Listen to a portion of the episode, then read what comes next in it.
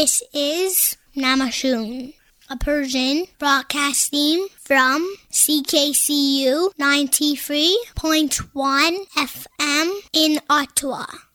نماشوم در گویش های محلی شمال شرق ایران تا مازندران یعنی سر شب و در آتاوا یعنی اولین رادیوی پارسی زبان مردم آتاوا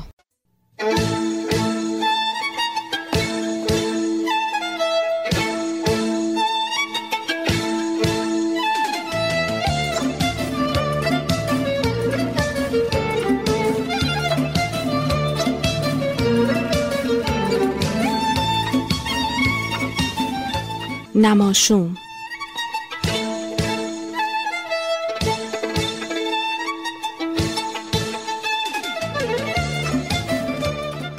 و تمام شنوندگان نماشون سلام عرض می کنم سلام دوستان مهدی فلاحی هستم. نماشوم دوشنبه اول جون 2020 دوازده خرداد 1399 شما به خیر. مرسی که با ما هستید. تا یک ویژه برنامه رو با هم برگزار کنیم. بار دیگر حماقت و خرافات و نادانی و تعصب در وطن عزیزمون ایران قربانی گرفت. داستانی دیراشنا و تکراری و در عین حال بسیار تلخ و دردناک. کشته شدن مظلومانه رومینا اشرفی بیگناه که قلب بشریت رو به درد آورد موضوع تمامی برنامه امشب ماست. تا هم نگاهی به این واقعه دردناک و خونین داشته باشیم و هم بسیار مهمتر از اون به خشونت و نابرابری بر علیه زنان بپردازیم. بنابراین امشب برنامه های معمول و همیشگی ما جای خودشون رو به ویژه برنامه هایی دادن که با هم دنبال می‌کنیم. همکاران این برنامه عبارتند از آزاده تبا آلما رحمانی، نیما جنگوک، فلورا کناری، مانا خسروشاهی، نسیم مشکینفر، نسرین جوانفر و خود من مهدی فلاحی و البته چند نفر از شنوندگان نماشوم که نظر و احساس خودشون رو در این مورد با ما در میون گذاشتند. فکرهای بلند بلند سلام آزاده هستم. امروز صبح بعد از شنیدن خبری توی دلم آشوب شد. راستش همه روح و روانم حسابی به هم ریخت. خبر کشته شدن دختر نوجوان 14 ساله‌ای توسط پدرش به دلیل نافرمانی از او بود. بگذریم از اینکه چون اطلاعات کامل و وافی در این خصوص نداشتم نمی‌خواستم خود خبر رو تجزیه و تحلیل کنم. ولی اون چه باعث آشفتگیم شد این بود که اولا چرا ما والدین باید خودمون رو صاحبان فرزندانمون بدونیم به طوری که اگر از رفتارهای اونها حتی به حد مرگ هم به خشم اومدیم به خودمون مجوز چنین رفتارهایی رو بدیم. و ثانیا اینکه آیا نوع رفتارهایی که در برخورد با فرزندانمون انتخاب می‌کنیم تابعی از جنسیت اونها نیست؟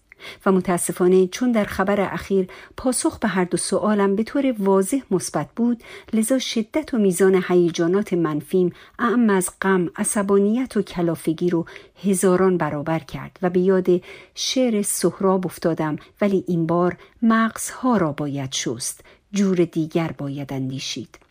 و بعد فکر کردم که خب مامان ها وقتی نوزادشون رو به دنیا میارن انگار یه پکیج مامان بودن هم که شامل کلی احساسات و هیجانات مرتبط با نگهداری و مراقبت از نوزاده به همراه نوزاد میاد.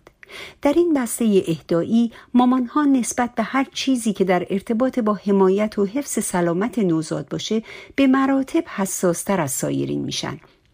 بسیار حمایتگر و حتی کنترل کننده میشن.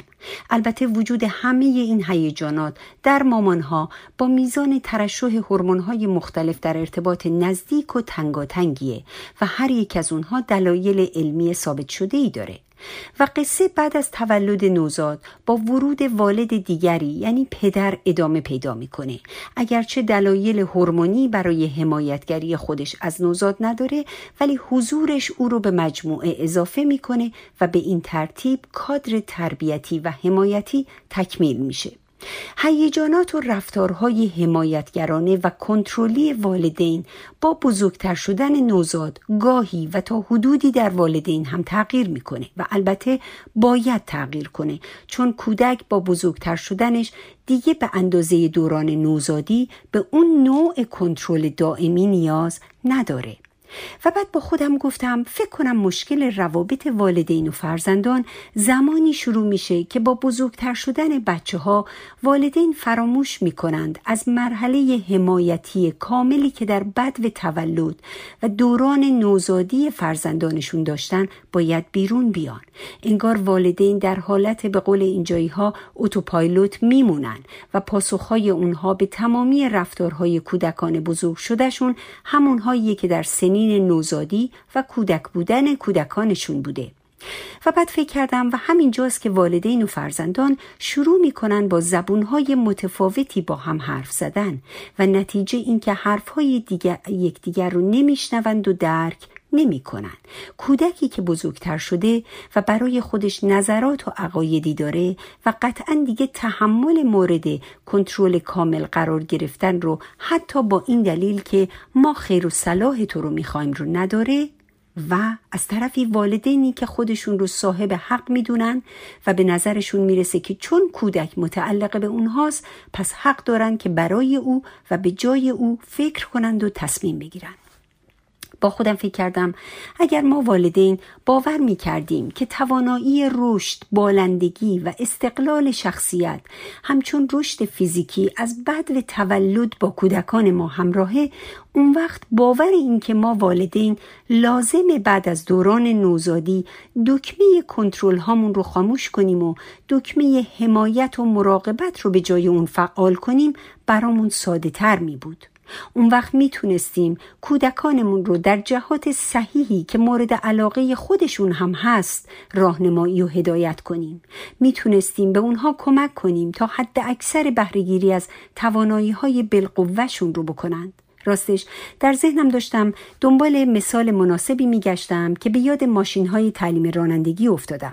راننده حرفه‌ای کنار دست راننده مبتدی میشینه و اگرچه تمام کنترل ماشین به ظاهر در اختیار راننده مبتدیه ولی اولا حضور اون راننده حرفه‌ای اعتماد و اطمینانی رو به راننده مبتدی میده که در نهایت در کیفیت رانندگی او تاثیر بسیار مثبتی رو خواهد گذاشت. ثانیا از اونجا که یک گاز و ترمز هم زیر پای راننده حرفه‌ای هست بنابراین در مواقع ضروری و فقط در مواقع ضروری و در شرایطی که اگر از اختیاراتش استفاده نکنه منجر به فاجعه خواهد شد او این کار رو خواهد کرد و با ترمزی سرنشینان رو نجات خواهد داد. راستش خودم هم از این تشبیه خیلی خوشم اومد و گفتم تنها چیزی که کار این مشابهت رو ممکنه خراب کنه اینه که ممکنه تعریف مواقع ضروری برای والدین و فرزندان متفاوت باشه که قطعا هم همینطور خواهد بود. و بعد فکر کردم و این مواقع ضروری همون ارزش ها و مرزبندی هایی که والدین طی دورانی که با کودک میگذرونن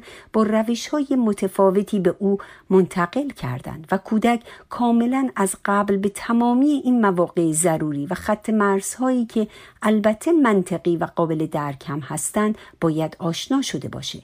بنابراین تشخیص اون مواقع ضروری چندان کار دشواری نخواهد بود و اون وقت در این صورت بچه ها امکان استفاده از تمام توانایی هاشون رو خواهند داشت. قدرت تصمیم گیری و اعتماد به نفس اونها بالا خواهد رفت و خلاصه راننده های ماهر بار خواهند اومد. راننده هایی که می‌تونن بدون نشستن کنار دست یک راننده حرفه‌ای رانندگی کنند چون به خودشون و تصمیم گیری هاشون اعتماد دارن. و بعد از همه این کلنجارهایی که در مغزم داشتم با خودم گفتم خب چقدر خوبه اگر ما والدین باور کنیم که بچه هامون ملک شخصی ما نیستند. اونها امانت هایی هستند که به ما سپرده شدن. اونها تکه هایی از ما نیستند که باید مثل ما بشن. اونها امیدها و آرزوهای تحقق نیافته ما نیستند که وظیفشون برآورده کردن اون امیدها و آرزوها باشه. اونها انسانهای مستقلی هستند. با تفکرات و باورهایی متفاوت آرزوها اهداف و تمایلاتی متفاوت از ما دختر و پسر. به اونها احترام بگذاریم و مسیر رشد اونها رو براشون مهیا کنیم. با امید روزی که در جامعه بشریمون دیگه شاهد رخداد چنین فجایعی نباشیم همه شما عزیزان شنونده فکرهای بلندم رو تا فکر بلند بعدی به خدا می سپارم خدا یار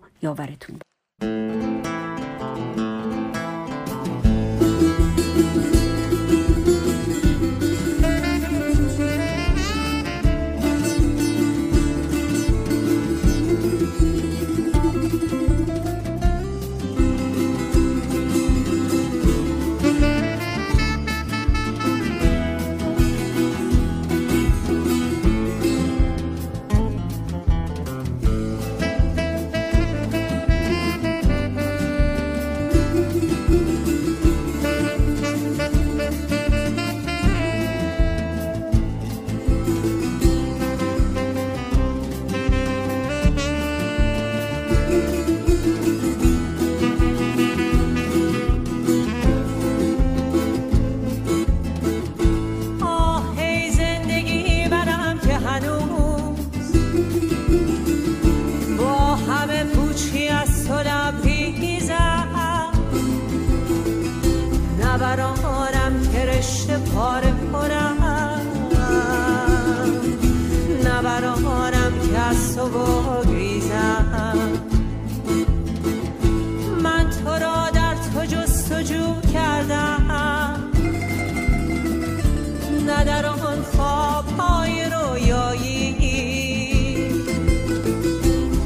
یاورتون تو سخت خوابیدم.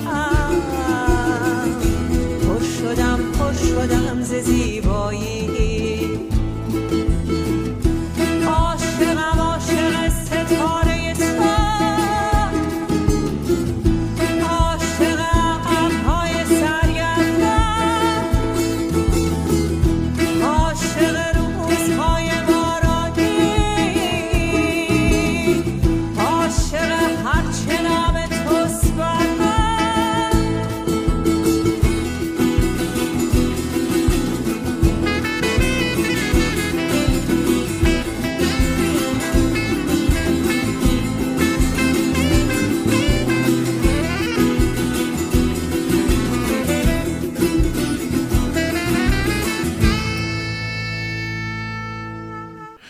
شادروان محمد حسین یگانه در سال 1297 در قوچان متولد شد و از ده سالگی دوتار می نواخت. عوض محمد و خان محمد بخشی نخستین استادانش بودند. بعد از شهریور 1320 نزد استاد محمد جوزانی که سرآمد دوتار نوازان منطقه بود به فراگیری دوتار پرداخت. ماجرای عشق دوست محمد به آی جمال بسیار بسیار شیرین و در عین حال جانگداز هست و استاد محمد حسین یگانه این ماجرای عشقی رو به شیرینی نقل می‌کنه.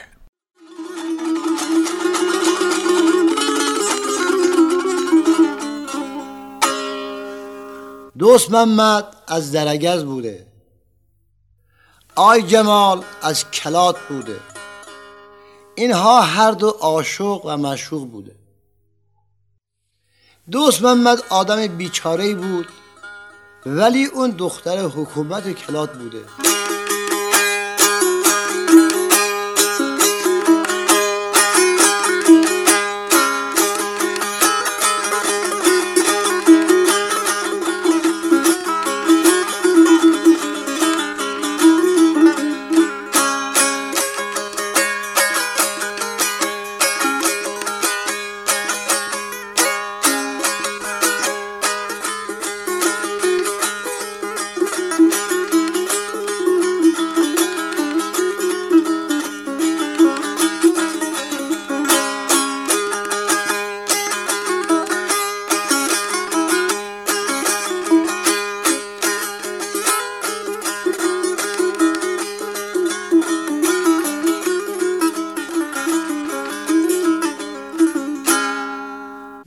محمد آدم بیچاره بود ولی اون دختر حکومت کلات بوده. روزی حرفی در میان میاد برادرهای این آی جمال رو به خواهرشان می‌کنن. ای خواهر برای ما ننگه که دوست محمد همسر تو باشه. آی جمال رو می‌کنه ای برادر عزیز چه کار داریم به کار ما؟ من بمیرم مال زمینم بمانم مال دوست محمدم. آقا یک برادر عزیز بخ... باید تنبیه بکنه و یکی بد یکی بدبخت با چوب می‌خوره و این دختره از بین میره. این خبر به دوست محمد می‌رسه. دوست محمد میاد به کلات. میاد که بره سر مزار آی جمال یک درد دلی بکنه. عاشق دیگه. وقتی میاد روی مزارها از یک راهگذری سوال می‌کنه که این آی جمال دختر این حکومت کلات چند وقت قبل که از بین رفته خاکش مزارش کجاست؟ این هم دوست محمد را میشناخته. رو که دوست شما دوست محمد این گفت بله. گفت تو همچی که عشق میبرزی ادعای عشق می‌زنی چرا از من سوال می‌کنی؟ اگر می‌دانم عاشق حقیقی هستی نپرسیده برو خاکش پیدا کن. دوست محمد متحیر میمانه. این خاکا را همینطور بر میداره و بو می‌کنه تا میاد روی سر مزار آیجمال مرسه همون یا میشینه. این چند اشعار را یا میگه بنده ارز کنه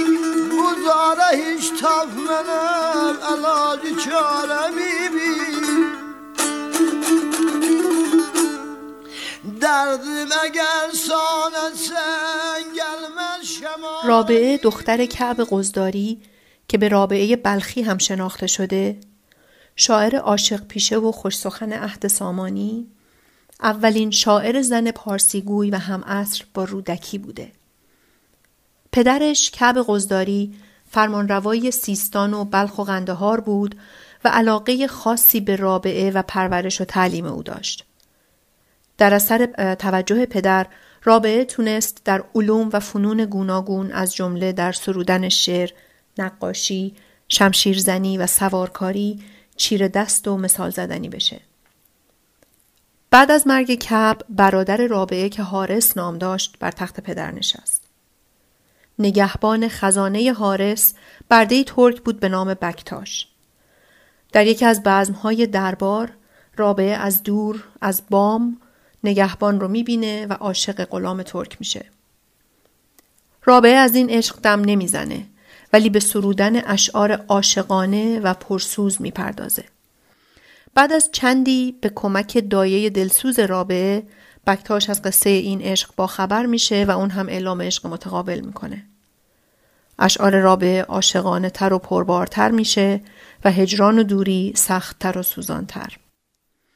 بر طبق روایات در جنگی بکتاش در حال شمشیر زدن زخمی میشه و رابعه سوارکار و شمشیرباز و عاشق که از دور مراقب و ناظر احوال دلدارش بوده با صورتی پوشیده به میون میدون جنگ میره حریف رو مغلوب می‌کنه و بکتاش رو نجات میده.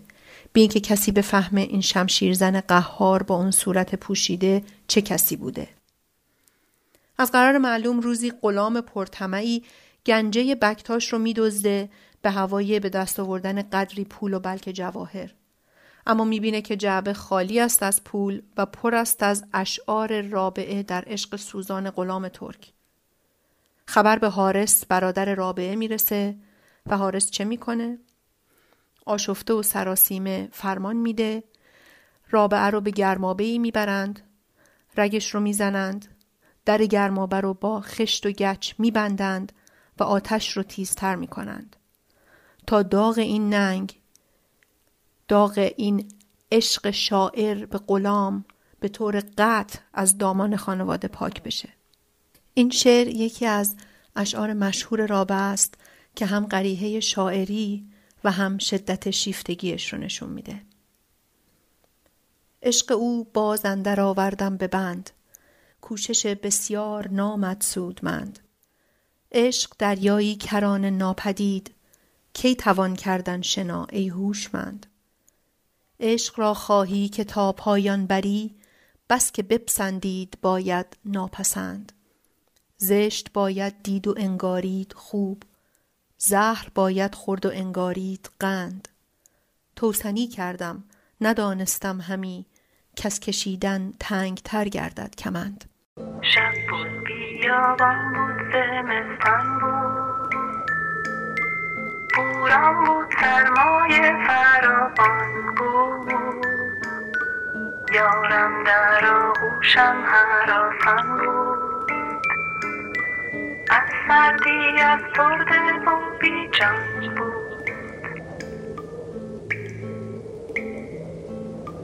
در پیش آن سیمین بر خشکه از جسم و جان خود بودم غافل. می کوشیدم بهرش از جان و دل. می بردمش با خود سوی منزل.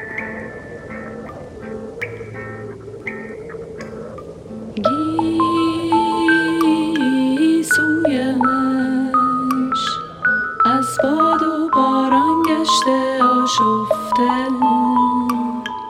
در در در مویش. گویی مروارید غلطان خفته. گیسویش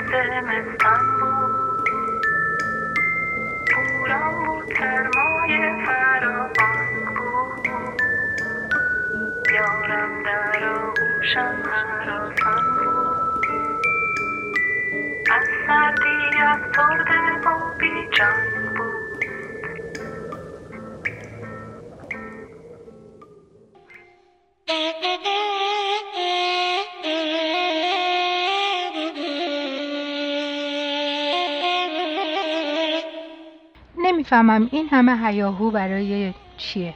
این همه صحبت از دیکتاتوری و مرد سالاری و این حرفا که دوباره این روزا بر سر زبون ها افتاده برای چیه؟ یعنی شما انصاف ندارین سواد ندارین کورین کرین نمی‌بینین نمیشنوین که دخترای 13 14 ساله ما چه انتخابایی دارن؟ نمیشنوین که چطور توسط پدر مادر راهنمایی میشن؟ واقعا که خیلی بیانصافید. همین ماجرای رومینا رو بگیرید.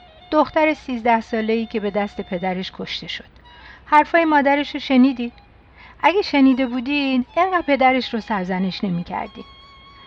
بابا به رومینا حق انتخاب داده شده بود. همون حقی که هر کسی در زندگی باید داشته باشه. رد خواسته به زور تحمیل شده و انتخاب شخصی. رومینا از نظر پدر این حق رو داشت که خودش خودش رو بکشه. پدر و مادرش هم پشتش بودن. حتی برای این کار حق انتخاب هم داشت. استفاده از مرگ موش یا حلقاویز کردن خودش. پدر مهربان بدنام برای اون مرگ موش خریده بود. تناب خریده بود. مادر رو بیخیال و قافل از تربیت فرزند رو تشویق به آموزشش کرده بود. ببین بهش بگو تناب و اینطوری گره بزنه. کاری نداره.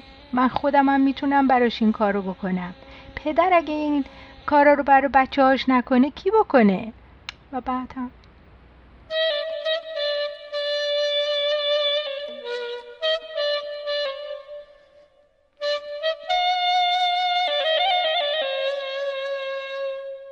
آه رومینا فرزند ایران. دخترم. چه شبها که با کابوس مرگ به دست پدر تا صبح نخوابیدی. چه شبها که بدون رویای شاهزاده بر اسب نشستد به مرکب مرگ فکر کردی و چه خوب که خودت بر این مرکب منحوس ننشستی. انتخاب تو درست بود. انتخاب تو درست بود دخترم. تو خودکشی نکردی. تا با مرگت. همچنان با افکار کپک زده و منحوس امثال پدرت بیخیال زندگی کنیم. تو خودکشی نکردی که آمار بشی. انتخاب تو زنده موندن بود و زندگی کردن. عاشق شدن فارغ شدن دوباره عاشق شدن و آموختن تجربه کردن زندگی کردن. راستی ببینم. آیا مادرت در مورد راه حلهای پدرت در پاک کردن این به اصطلاح لکه ننگ خانواده با پلیسی سپاهی بسیجی کسی حرفی زده بود؟ به کسی گفته بود که جان تو در خطره؟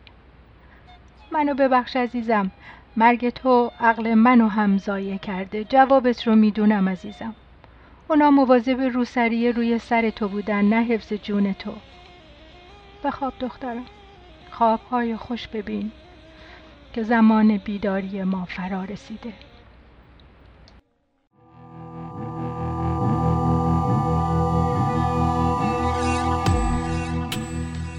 سرگرمی در قرنطینه. درود به همه شنوندگان عزیز. در بخش معرفی فیلم این هفته دو فیلم از سینمای ایران به شما معرفی میشه. فیلم اول فیلم مغزهای کوچک زنگ زده. فیلمی به کارگردانی و نویسندگی هومن سیدی. این فیلم محصول سال 1396 2017 میلادی هستش. فیلم علاوه بر بردن جایزه بهترین فیلمنامه در جشنواره فیلم فجر نگاه منتقدان خارج از ایران رو هم به عنوان یک فیلم مهیج به خودش جلب کرده. بخش مهمی از این فیلم روایتی هستش از خشونت و تعصب مردان یک خانواده در مقابل دیداری که شهره دختر خانواده با جمعی از دوستانش به دور از چشم خانواده انجام میده. نوید محمدزاده، فرهاد اصلانی، نازنین بیاتی و فرید سجادی از بازیگرای اصلی این فیلم هستند. این فیلم همچنین جایزه بهترین فیلم از نگاه تماشاگر رو هم به خودش اختصاص داده.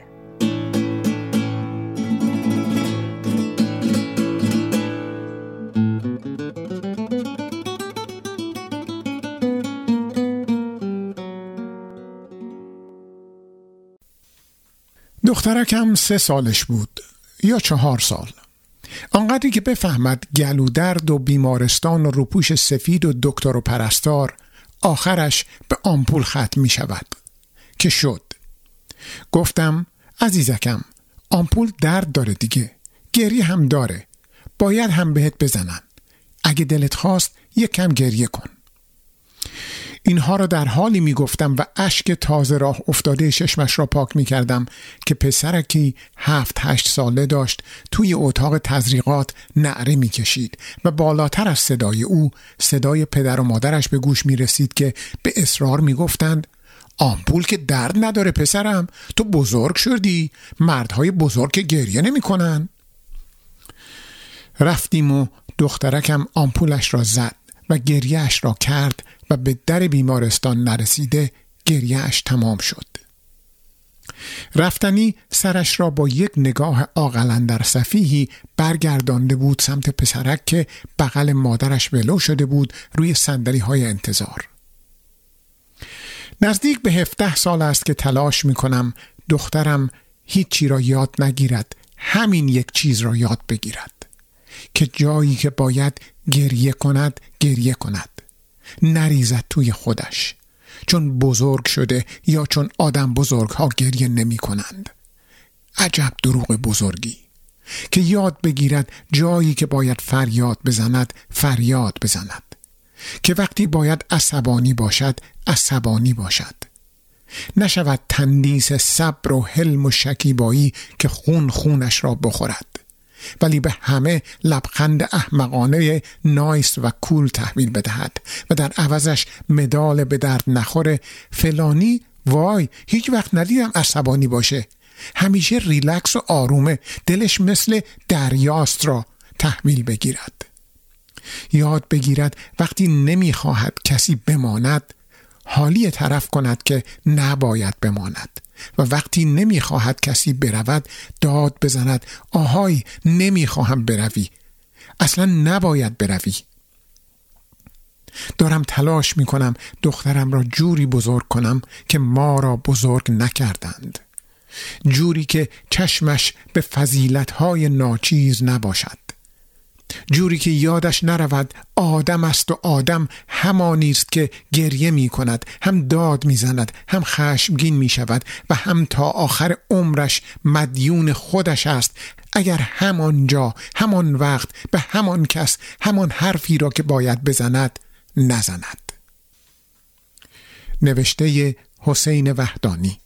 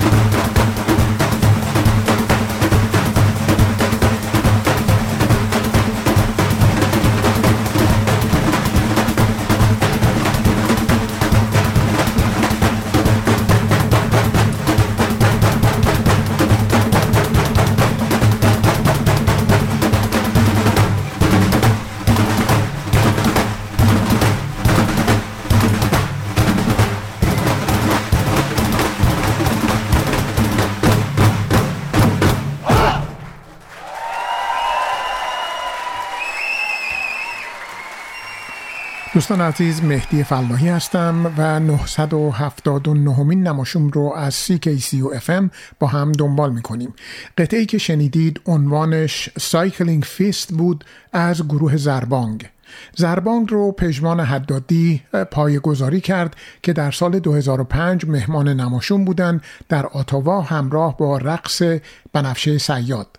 پیش از اون ترانه نوستالژیک شب بود بیابان بود رو با اجرای هونیاک داشتیم و پیشتر از اون هم زندگی با صدای نواز با شعر زیبای فروغ فرخزاد. و اما شنوندگان ما به ماجرای قتل بیرحمانه رومینا اشرفی عکس العمل نشون دادن. شبنم علی مرادی از ایران می نویسه حس من به زن بودن به کنار همین که در ایران زندگی می کنم حس می کنم گروگان گرفته شدم.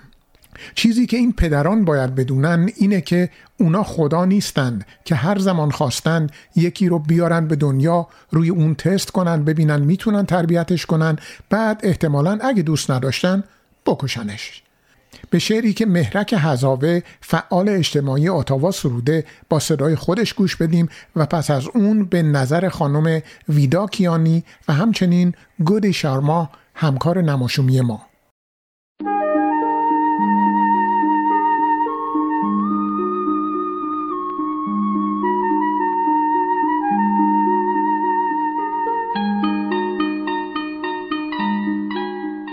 شهرمان قاضی نداشت قصاب بود. جای بابا قاتل و ارباب بود. قصه از اول پر از قربانی و خانه از بیخ و بنش بر آب بود. دخترک دخترک قربانی پی در پی خانواده جامعه جلاب بود. آنکه می‌برید خود قربانی فقر فرهنگی نسلی خواب بود.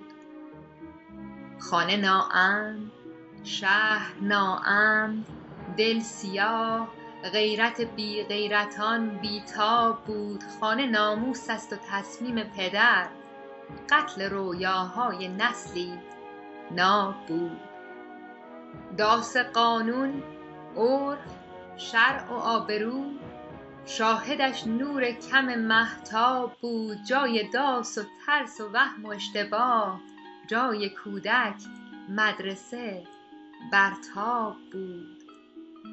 نام قاتل شاهد و قربانی و گل به جای عکس دختر قاب بود. حرف اول حرف آخر یک کلام. شهرمان قاضی نداشت قصاب بود.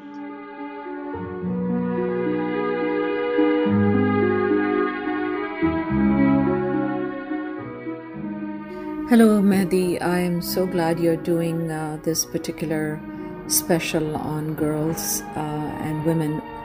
And I feel it's a very important issue, and uh, this is very wrong what men around the world are doing, or families around the world are doing um, to preserve their honor.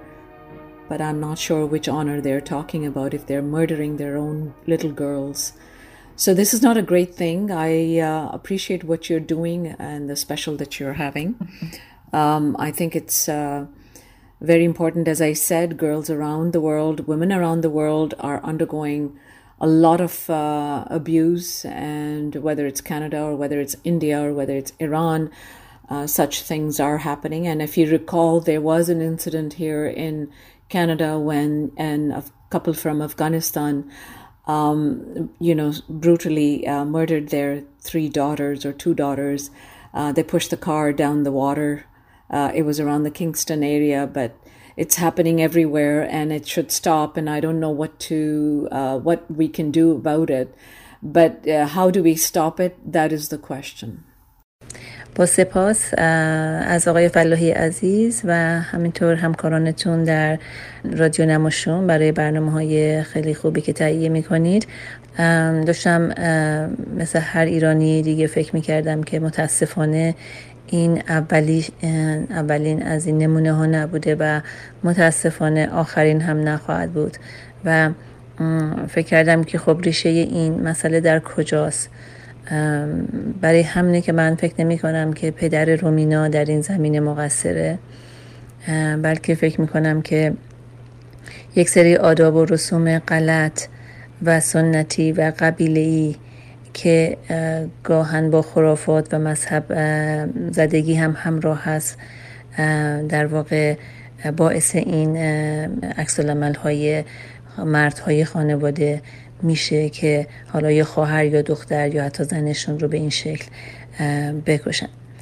بر حال این قوانین و این رسوم هاست که اینها رو در معرض فشارهای روانی و محیطی و اجتماعی قرار میده و اینها عقلشون رو دست میدن رفتارهایی رو انجام میدن که در واقع برای جلب رضایت مشتی نادان هست که در اطرافشون زندگی می‌کنن.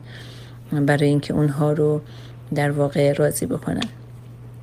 و اما مقصر اصلی رو من کم بوده قوانین حمایت از خانواده از زنان و کودکان در ایران می‌دونم. و اینکه هیچ نهادی در ایران برای حمایت از حقوق زن و بچه ها وجود نداره و پدر رو مالک در واقع جان و ناموس خانواده می‌دونه و می‌شناسه. به نظرم میاد که در سالهای اخیر این مسئله متاسفانه بدتر هم شده. وقتی که این قضیه اول اخبارش در واقع منتشر شد دوستی که من در ایران دارم به من گفتش که چند سال پیش عین همین قضیه رو در شهر کرد در واقع مشاهده کردن که یک پدری دختر 15 ساله خودش رو زنده زنده زیر خاک کرد و در واقع زنده به گورش کرد. به قدر این مسئله غیر قابل تصوره که بی اختیار منو یاد قوانین عرب 1400 سال پیش انداخت که دخترانشون رو زنده به گور می‌کردن. و بعد متوجه شدم که ما چقدر واقعا در زمینه ادوکیت کردن مردممون مشکل داریم.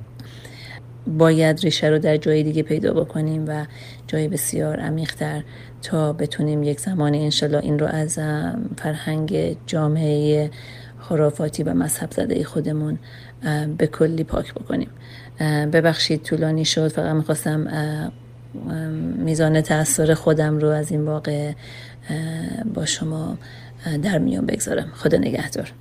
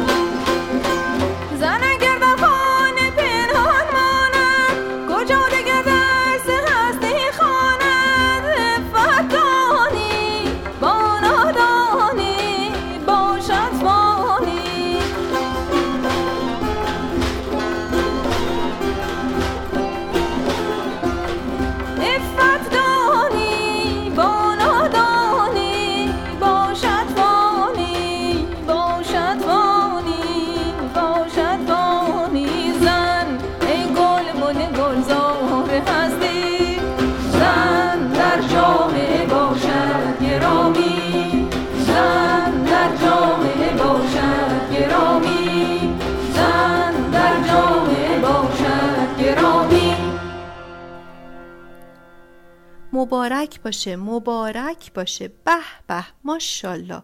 چه دختر قشنگی هم هست. عروس شه ایشالله از همین اولین پیام سیل پیغام ها و کلیشه های شکل دهنده و محدود کننده به عروس آینده سرازیر میشه. به این امید که مقبولتر و خواستنیتر بار بیاد. درست بشین دخترم. پاتو اونجوری نزار دختر خوب نباس اونجوری بشینه. یواشتر اونجور بلند نخند دختر که نباید بلند بلند بخنده. نه خوب نیست دختر تو خیابون بستنی بخوره تو صبر کن برسیم خونه. به خاطر خودت میگم دخترم اونطوری لباس نپوشی. مردم چی فکر می‌کنن؟ نبینم دیگه دور اون پسر به چرخیا بابات به فهمه خون به پا می‌کنه. بعدم مردم بفهمن چی میگن؟ پیغام های علنی و غیر علنی که در مسیر رشد دختر از طرف خانواده و جامعه به ذهنش سرازیر میشه خواسته و ناخواسته بر شناخت و توقع دختر از توانایی ها و جایگاهش اثر می‌ذاره. فرهنگ زن ستیز با اون نگاه مالکانه به زن و بدن زن مجموعه مفصلی از پیام ها و کلیشه های ضد زن و برتری جویانه رو به اشکال گوناگون به جامعه منتقل می‌کنه. نرم و زیرپوستی. این میون فرهنگ سازان و هنرمندان خاص کسانی که از سوی جامعه با اقبال و استقبال خوبی مواجه شدن می‌تونن در ترمیم این کلیشه های غلط و یا هم که در دامن زدن به اون فرهنگ ناسالم نقش موثری ایفا کنند. اشعاری که خواننده های پرمخاطب انتخاب می‌کنند و بر سر زبون ها میفته می‌تونه زیرپوستی و غیرعلنی فضای فکری مخاطب رو جهت بده. تصنیفی مشهور و قدیمی هست در آواز افشاری به نام دوش دوش. با صدای خواننده های متفاوت زن و مرد شنیدیمش. چندین سال پیش استاد شجریان به همراه همایون این تصنیف رو اجرای مجدد کردند و بیتی عجیب رو از سعدی بهش اضافه کردند و با همخانی توصیه کردند که لعبت شیرین ترش اگر که ننشیند مدعیانش گمان برند که حلوا این در واقع یک اجرای هنرمندانه و امروزی و خوش صدا از این جمله است که هجاب مسئولیت است. سه گذاشتن بر لزوم درست نشستن دختر، بلند نخندیدن دختر، بستنی نخوردن دختر، چون که لوبت شیرین باید از خودش مراقبت کنه. در غیر این صورت مدعیان محق هستند که گمان کنند ایشون حلوا اند و دیگه خب کیه که بتونه جلوی حوس مدعیان رو بگیره.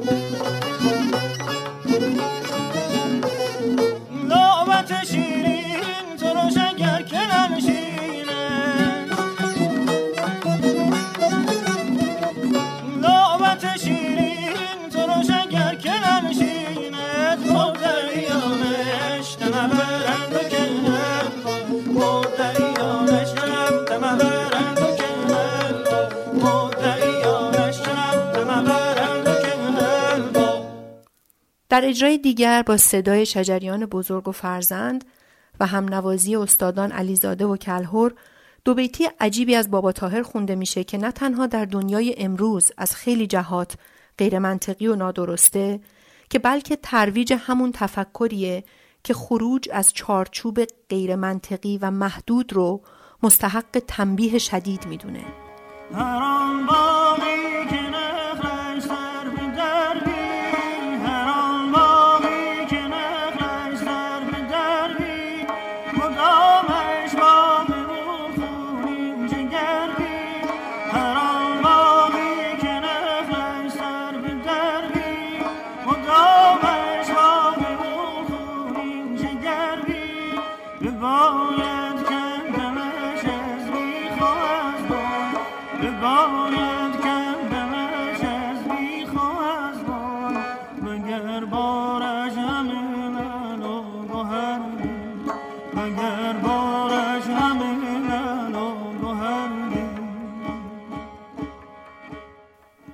با همین چهار مصرع میشه به سادگی قتل ناموسی رو توجیه کرد. اجرای هنرمندانه امروزی از پیغام بسیار نادرستی مستقیم از قرن چهار هجری. سعدی استاد سخن هم ید طولایی در اشعار ضد زن و نگاه حقارت آمیز به زن داره.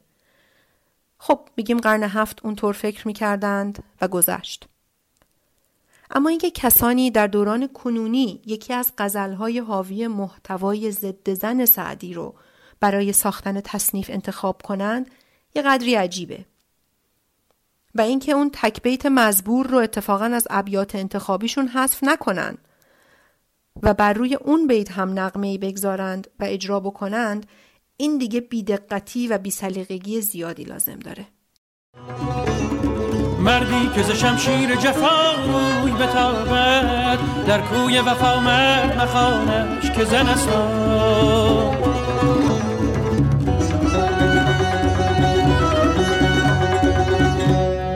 توجیه ساده تر شاید این باشه که نه آهنگسازان و نه خواننده ها توجهی به این ابیات نکردند چون متوجه بار منفی و پیام توهینآمیز این ابیات نشدند. اما اتفاقا این نگاه غمانگیزتر هم هست که این باور اونقدر عمیق و بدیهی و این توهین ها و کلیشه هایی از این دست اونقدر همگیر و عادی تلقی میشن که هیچ جایی از ذهن این هنرمندان اندکی قلقلک نیومده به نادرستی و توهینآمیز بودن یا تحقیرآمیز بودن این تعابیر. خوبه که حساسیت هامون رو به آنچه که میگیم و میشنویم بیشتر کنیم. هر حرفی درست و هر شعری خوندنی نیست. کلیشه های بیمار رو با جوک، با شوخی، با کاریکاتور، با موسیقی، با هنر و یا با هر ابزار دیگه‌ای باز تولید نکنیم. شبهای ما و پشت بام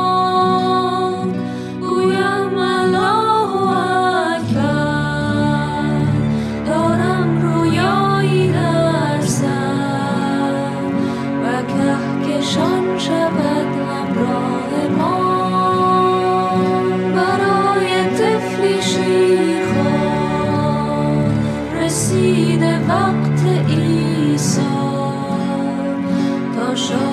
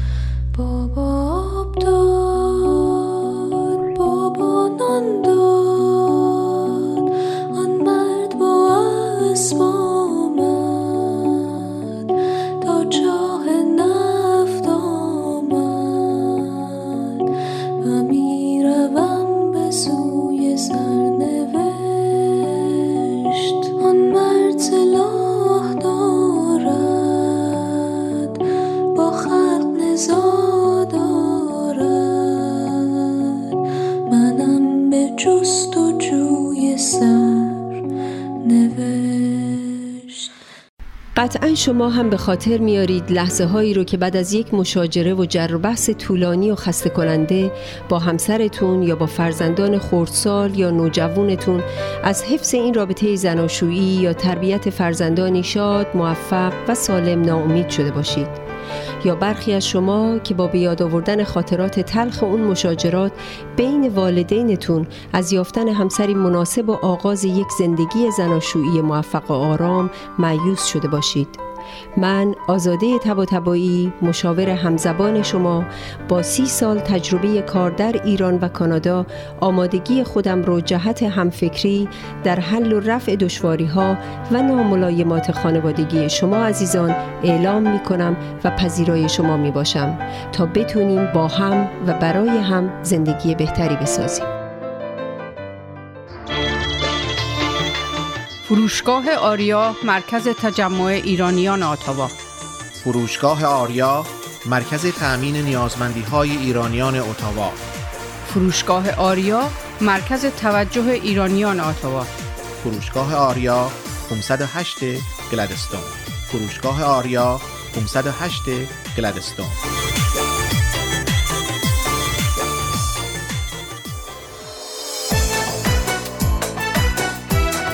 پارسیا تراول بهترین پروازها به ایران و هر نقطه جهان.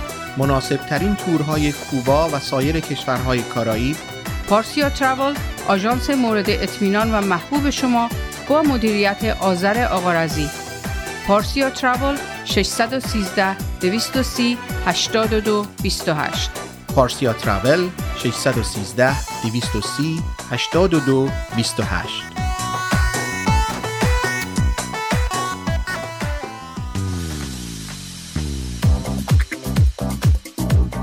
رستوران راه ابریشم واقع در 1021 سیرول رود. با انواع غذاها و بوفه ایرانی هفت روز هفته در خدمت هموطنان عزیز. رستوران راه ابریشم آماده پذیرایی از مراسم و مهمانی های شما.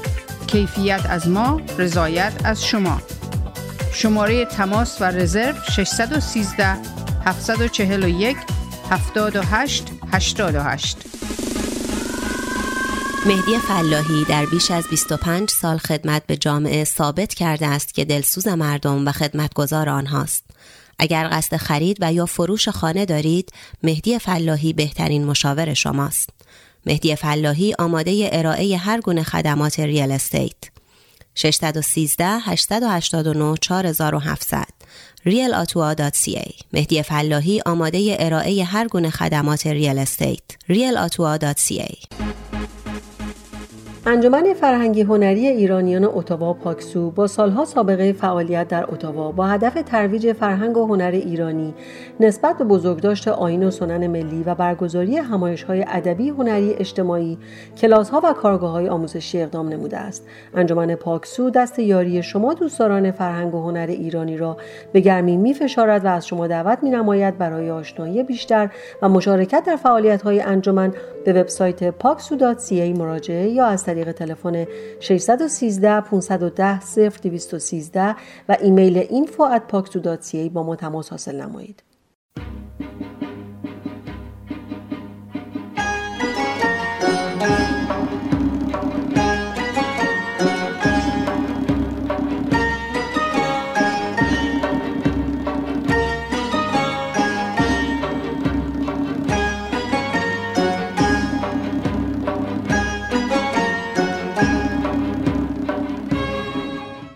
I can't breathe. نمی‌توانم نفس بکشم. این صدای ناله جورج فلوید چهل و شش ساله سیاه پوست است که با دستهایی که از پشت دستبند خورده به پشت روی زمین افتاده و به مدت نه دقیقه در حالی که یک افسر پلیس سفید پوست زانویش را روی گردن او قرار داده ملتمسانه تقاضای کمک می کند و سه پلیس دیگر بی تفاوت جان کندن وی را تماشا می کنند. جورج فلوید بعدا در بیمارستان می میرد. مقامات شهر مینیاپولیس تنها به اخراج چهار پلیس اکتفا می کنند و هیچ یک از آن چهار نفر بازداشت و متهم نمی شوند. عصبانیت مردم به اوج می رسد و تبدیل به آشوب و هرج و مرج می شود. جناب رئیس جمهور فقط می گوید When looting begins, shooting begins. و این نفس عدالت امریکاست وقتی رنگین پوستی به دست سفید پوستان نجات پرست در لباس پلیس و چنین روشن و آشکار به قتل می‌رسند. نجات پرستی از سال 2016 و با روی کار آمدن ترامپ دوباره زنده شده و هر روز اوریانتر و وقیهتر می شود. دختران سیاه روز تا به در افسوس. زیر دست مردان تا به چند رد پای زنان. سیمای دو زن به کوشش زندیات سعیدی سیرجانی. عشق لیلی و مجنون از علاقه معصومانه دو کودک مکتبی سرچشمه می‌گیرد. تعلق خاطری دور از تمنیات جنسی که هر دو در یک مکتب خانه اند و به دلیل نظامات قبیله‌ای و سنت‌های قومی ظاهرا در مراحل خردسالی. دو کودک معصوم که لابد فاصله ای تا مرز بلوغ دارند. در مکتب ملای قبیله که احتمالا سیه پلاسی بوده است همدرسند و کار همدرسی به همدلی می کشد و محبت معصومانه ای از آن جنس که میان اطفال یک خانواده یا محل معمول است. وضع آشنایی خسرو شیرین به خلاف این است. خسرو جوان بالغ مغروری است در آستانه تصدی مقام پرمشغله سلطنت. و شیرین دختر تربیت شده تنازی است آشنا به رموز دلبری و باخبر از موقعیت اجتماعی و شرایط سنی خیش. دختری که قرار است در آینده نزدیک به جای امه خود بر مسند حکمرانی ارمنستان تکیه زند و سرنوشت مردان و زنان آن سرزمین را در دست کفایت گیرد. دختر جوان اهل شکار و ورزش و گردش است نه زندانی حرمسرا. و در یکی از همین گردش ها چشمش به تصویر دلربای پرویز میافتد. تصویری که محصول انگشتان قلمزن و استعداد بینظیر شاپور صورتگر است. جاذبه تمثال او را به توقف و تأمل می کشاند و سرانجام با شنیدن توصیف پرویز از زبان چرب و نرم درباری کار کشته چون شاپور میل خاطرش به دیدن صاحب تصویر می کشد. بی هیچ بیم تعنی ای از همسالان و شماتتی از خیشان و رجم و تشهیری از مردم ولایت لیلی پرورده جامعه است که دلبستگی و تعلق خاطر را مقدمه انحرافی میپندارد که نتیجهش سقوطی حتمی است در درکات وحشتانگیز فحشا. و به دلالت همین اعتقاد همه قدرت قبیله مصروف این است که آب و آتش را و به عبارتی رساتر آتش و پنبه را از یکدیگر جدا نگه دارند تا با تمهید مقدمات گناه آدمیزاده طبعا ظلوم و جهول در خسران ابدی نیفتد. در محیطی چنین یک لبخند کودکانه ممکن است تبدیل به داغ ننگی شود بر جبین حیثیت افراد خانواده و حتی قبیله. در این ریگزار تفته بازار تعذیر گرم است و محتسب خدا نه تنها در بازار که در اعماق سیه چادرها و پستوی خانه ها. همه مردم از کودکان سال مکتبی گرفته تا پیران سال خورده قبیله مراقب جزئیات رفتار یکدیگرند. نخستین لبخند محبت لیلی و مجنون اندک سال در فضای محدود مکتب خانه نه از چشم تیزبین ملای ترک به دست مکتب پوشیده میماند و نه از نظر کنجکاو بچه های همدرس و هم مکتبی. در این سرزمین پاکی و تقوا بدا به حال دختر و پسر جوانی که نگاه علاقه رد و بدل کنند. که کودکان همدرس با همه کمسالی و بی تجربگی نگاهی بدان معصومیت را از مقوله گناهان کبیره می شمارند و کفزنان و تران خانان به رسواگری می پردازند و کار هو جنجال را به مرحله می رسانند که پدر غیرتمند دختر سر به هوا را از مکتب خانه بازگیرد و زندانی حصار حرم سرا کند. و قیس بینوا از حجوم تعنه همسالان کارش به آشفتگی و جنون کشد و واقعی بدان سادگی تبدیل به داستانی شود هیجان انگیز و لبریز از گزافه ها و افسانه ها و شاعران و تران سازان محل شرح دلدادگی ها را به رسوایی در قالب ترانه ریزند و در دهان ولگردان کوچه و بازار اندازند. تا دختر از مکتب بریده در پستو خزیده را نقل بزم غزل سرایان کنند و موضوع ترانه مطربان و دفزنان و پسر اندک تحمل حساس را آواره کوه و دشت و بیابان. در چنین محیطی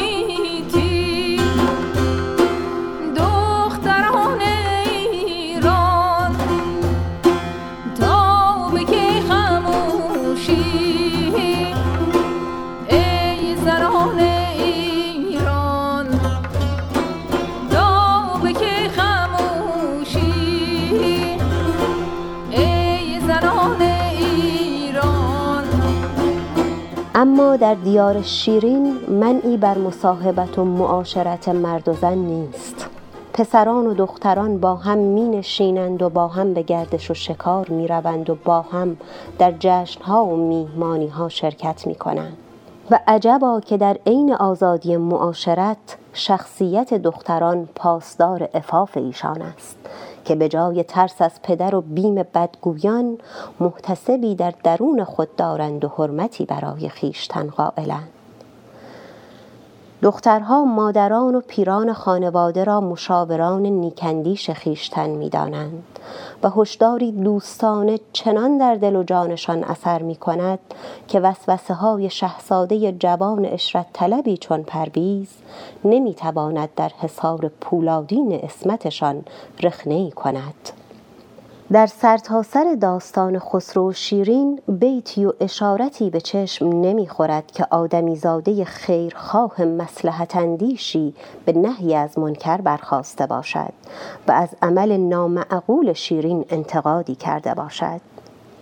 گویی همه مردم این سوی جهان از ارمنستان گرفته تا کرانه های غربی ایران و قصر شیرین گنهکاران با انصافی هستند که داستان عیسی و رجم زانیه را شنیدند و در برخورد با گناه دیگران به یاد نامه اعمال خیش میافتند و به حکم بزرگوارانه مروا کرامن دیده عیب بین خود را بر دلیری ها و جسارت های جوانان فرو میبندند. در دیار شیرین مردم چنان گرم کار خیشتنند و مشاغل روزانه که نه از ورود نامنتظر ولیعهد شاه ایران به سرزمین خود باخبر می شوند و نه پروای سرگذشت عشق شیرین و پرویز دارند.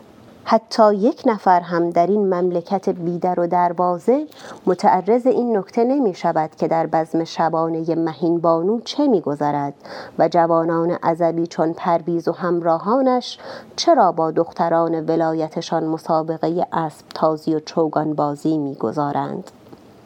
گویی احدی را عقده ای از میلهای سرکوفته بر دل ننشسته است ظاهرا این دیار ولنگاری ها و بی ها نمونه همان سرزمین بی حساب و کتابی است که در آن کسی را با کسی کاری نباشد.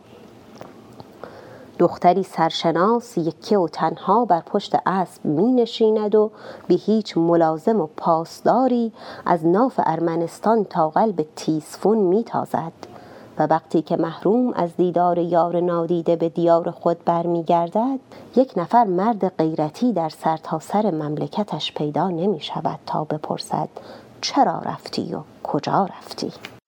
در چنین محیطی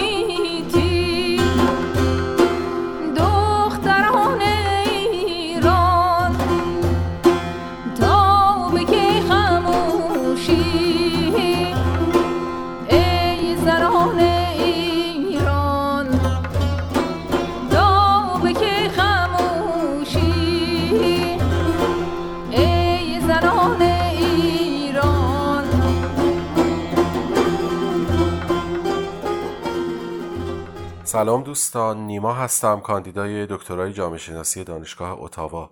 فاجعه ای که هفته قبل در کشورمون اتفاق افتاد یعنی قتل رومینا به دست پدرش اثر خیلی بدی روی من گذاشت و خیلی ناراحت و خشمگینم کرد. بعد چند روز با خودم فکر کردم بهتر این خشم و ناراحتیم رو در مسیر درست تری به کار ببرم. درباره این قضیه فکر کنم و چند دقیقه فکرهام رو با شما هم شریک شم. اون چه در این برنامه میشنوید احساسات و فکرها و ارزیابی من هست نسبت به این فاجعه و همینطور پیشنهادهایی برای شناخت درستتر مسئله‌ای که ما باهاش روبرو هستیم و همینطور دو راه حل کوچیک برای مواجهه با فجایعی از این دست. نکته که باید ابتدا به اون اشاره کنم اینه که قتل نفس یا آدم کشی پدیده که متاسفانه در همه جوامع و زمانها وجود داشته و هنوز هم رخ میده. با اشاره به قصه حابیل و قابیل شاید بشه گفت که قدمت آدمکشی به قدمت پیدایش انسان در جهان هست در جهان امروز جامائیکا، ونزوئلا، افریقای جنوبی، برزیل و کلمبیا کشورهایی هستند که بیشترین تعداد قتل‌های عمد رو گزارش کردند و از اون سر طیف ژاپن، سنگاپور، اندونزی، قطر، سوئیس و نروژ کشورهای دارای کمترین نرخ قتل عمد سالانه هستند. کشور ما ایران از نظر فراوانی و تعداد قتل‌های عمدی که سالانه رخ میدن در رتبه 85 جهان هست. مجارستان، هند، عراق، روسیه و ایالات متحده آمریکا کشورهایی هستند که قتل‌های سالانه بیشتری از ایران رو تجربه و گزارش می‌کنند. اما فاجعه ای که اخیرا اتفاق افتاده یک قتل ناموسی هست. قتل ناموسی رو میشه کشته شدن زن یا زنانی توسط خیشاوندان نسبی و یا سببیشون تعریف کرد که در کنار اسیدپاشی افراطی ترین انواع خشونت علیه زنان هستند. و به این علت اتفاق میافتند که نگاه های عمدتا مرد سالارانه از سوی برخی از مردان و حتی زنان یک گروه یا جامعه رفتاری خاص رو باعث لکهدار شدن شرافت خانواده یا جماعت بزرگتر می‌بینه و به این وسیله در صدد تنبیه متخلف و اعاده حیثیت از دست رفته یا ننگ زدایی برمیاد این ننگ موارد گوناگونی مثل تمایل به جنس مخالف، ارتباط با جنس مخالف، زنا، خودداری از ازدواج اجباری فرار از خانه پدر یا همسر تمایل به جدایی یا طلاق و یا قربانی یک تجاوز جنسی بودن را حتی شامل میشه. هدف دیگه قتل های ناموسی تحکیم الگوهای مناسب رفتار جنسی برای زنان و مردان دیگر عضو اون گروه یا اجتماع بزرگتر هست. مثل آدمکشی، ناموسکشی هم در نقاط بسیاری از دنیا اتفاق میافته روسیه، ایتالیا، چین، عراق، ترکیه و پاکستان از جمله کشورهایی هستند که قتل‌های ناموسی رو گزارش می‌کنند. با کمال تأسف کشور ما ایران هم از تجربه این فاجعه انسانی رنج می‌بره. حدود 20 درصد از کل قتلها و 50 درصد از قتلهای خانوادگی در ایران به مسائل جنسی و ناموسی مربوط میشن. استانهای خوزستان، کردستان، لرستان، سیستان و بلوچستان، فارس و آذربایجان شرقی بالاترین نرخ ناموسکشی رو در کشور ما دارند. و اما نکته قابل تعمل نگاهیه که نسبت به این مسئله در ایران وجود داره. طبق نتایج تحقیقی که در یکی از شهرهای مهم ایران صورت گرفته بیشتر از یک پنجم پاسخگویان مرد و حدود 5.5 درصد از پاسخگویان زن به قتلهای ناموسی نگرش مثبتی داشتند. صحبت از چرایی ناموسکشی بسیار گسترده است و برای بررسی ابعاد گوناگون این وقایع به زمان بیشتری نیاز داریم اما به طور خلاصه میشه گفت فرهنگ مرد سالار و نگاه به زن به عنوان ابزاری توی دست فرهنگ مرد سالار همینطور فرهنگ خشونت پرور و نیز نارسایی های حقوقی و قانونی در برخورد با عاملان این قتل ها از مهمترین علل وقوع این جنایات هستند. برای مقابله با این وضعیت به پیدا کردن راه حلهایی برای تغییر در همه این ابعاد نیاز داریم. اما در عین حال لازم توجه کنیم که ایران جامعه ایه که نظم سنتی داشته و این نظم بیشتر از یک قرنه که به هم خورده و در عین حال نظم اجتماعی جدید و یک پارچه هم هنوز حاکم نشده. بنابراین ما در دورانی از اختلاط و نابسامانی هنجارهای اجتماعی هستیم و برای اصلاح باید به شدت سنجیده عمل کنیم و مراقب باشیم. به عبارت دقیقتر مسئله ناموس برمیگرده به قواعدی برای کنترل و تنظیم رفتارهای جنسی به ویژه زنان جامعه.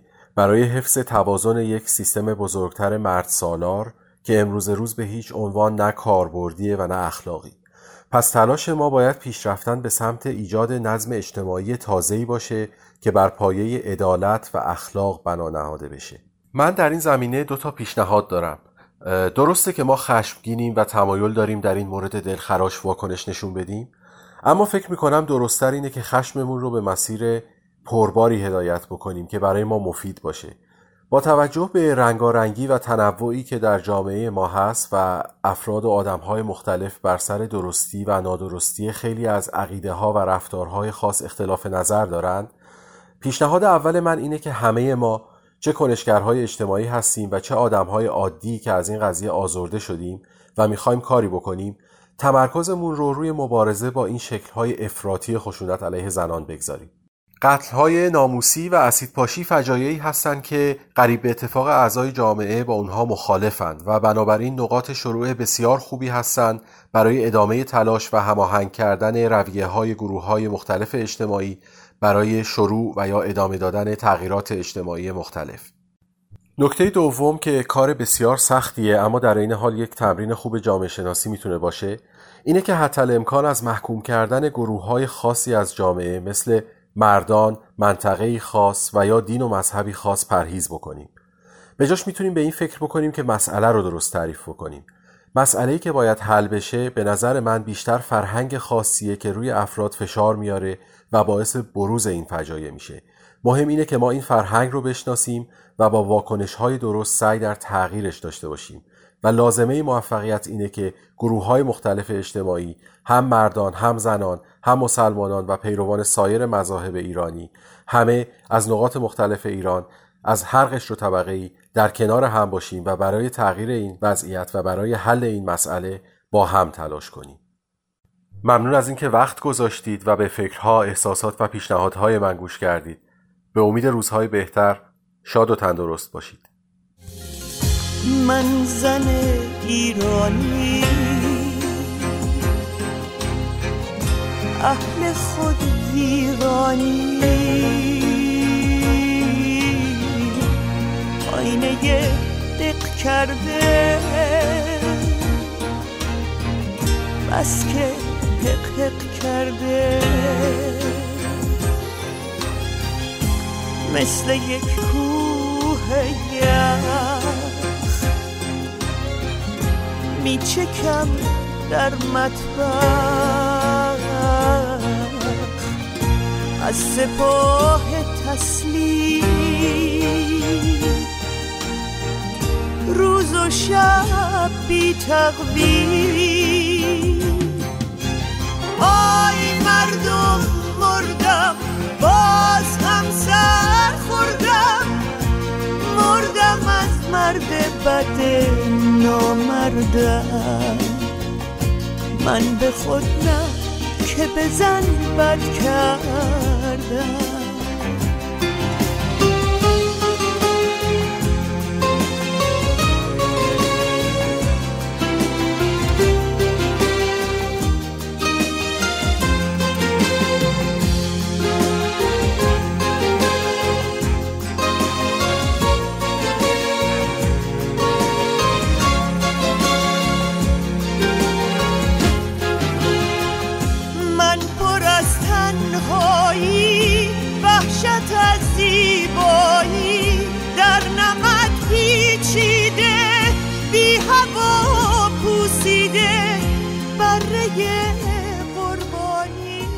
This is Namashun, a Persian broadcasting from CKCU 93.1 FM in Ottawa.